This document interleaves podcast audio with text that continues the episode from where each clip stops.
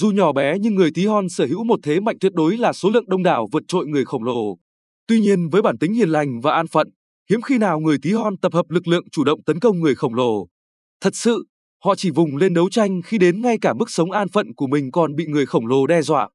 Trong lịch sử, khi vua chúa tham tàn vơ vét cướp bóc tài sản của dân chúng để mặc dân chúng chết đói thì tất nhiên để bảo vệ sự sinh tồn, người tí hon sẽ tập trung lại tiến hành khởi nghĩa lật đổ tên bạo chúa. Còn khi đất nước bị giặc ngoại xâm giày xéo quê cha đất tổ, người dân sẽ đoàn kết một lòng liều chết đánh đuổi bọn ngoại bang cướp đất ấy. Có thể thấy hai điều, thứ nhất người tí hon chỉ đứng lên đấu tranh chống lại người khổng lồ khi sự sinh tồn bị đe dọa, không có cơm ăn áo mặc và chỗ trú thân cho gia đình. Mất đất, mất nhà, mất nước, đó là tài sản duy nhất của họ, nên dĩ nhiên họ sẽ bảo vệ bằng mọi giá. Thứ hai, người khổng lồ chỉ bị người tí hon tập trung chống lại khi chỉ biết vun vén cho mình, không nghĩ tới những người đang sống dưới bóng mắt của họ. Siêu cao thuế nặng để xây cung điện xa hoa là việc tất làm lòng dân căm phẫn. Tỏ ra thù địch với người tí hon và coi mạng sống của họ như cỏ rác, đàn áp và giết chóc chỉ khiến người tí hon càng đấu tranh mạnh mẽ và quyết liệt hơn. Một khi người tí hon đứng lên đấu tranh chống lại người khổng lồ thì phần lớn chiến thắng sẽ thuộc về người tí hon. Thứ nhất, họ rất đông đảo và sẵn sàng hy sinh. Với tâm thế liều chết khi ra trận, kẻ thù dù dũng mãnh và vũ trang tốt cách mấy cũng phải khiếp sợ. Thứ hai, một khi để người tí hon phải liều mạng tranh đấu vì sự sinh tồn thì người khổng lồ đã suy yếu rất nhiều. Triều đình tham nhũng nên ngân khố trống rỗng mới dẫn đến sưu cao thuế nặng. Còn khi quan lại hủ bại, không có người hiền để giáo hóa dân chúng thì mới phải dùng vũ lực để đàn áp và giết chóc. Thứ ba, những người khổng lồ xung quanh có xu hướng đứng ngoài cuộc chứ không nhảy vào trợ giúp đồng tông của họ.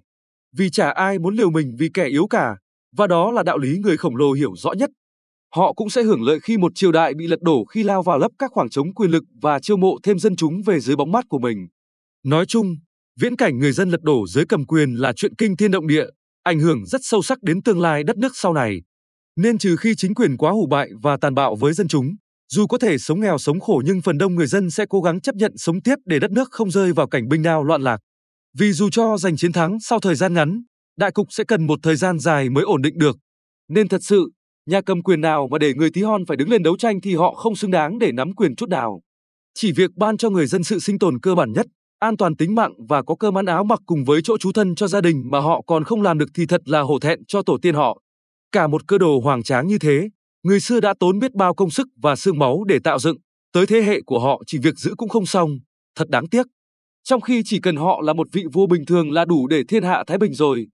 Khi nhìn lại lịch sử, chúng ta sẽ thấy rất nhiều ông vua cao sang quyền quý làm chủ cả Giang Sơn rộng lớn lại đánh mất cơ nghiệp chỉ trong thời gian ngắn.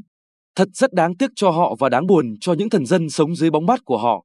Chúc sức khỏe tất cả những người tí hon chúng ta và cầu mong sự sáng suốt của tất cả những người khổng lồ xung quanh chúng ta. Hãy cùng nhau chung sống trong hòa bình, hợp tác và thịnh vượng đời đời.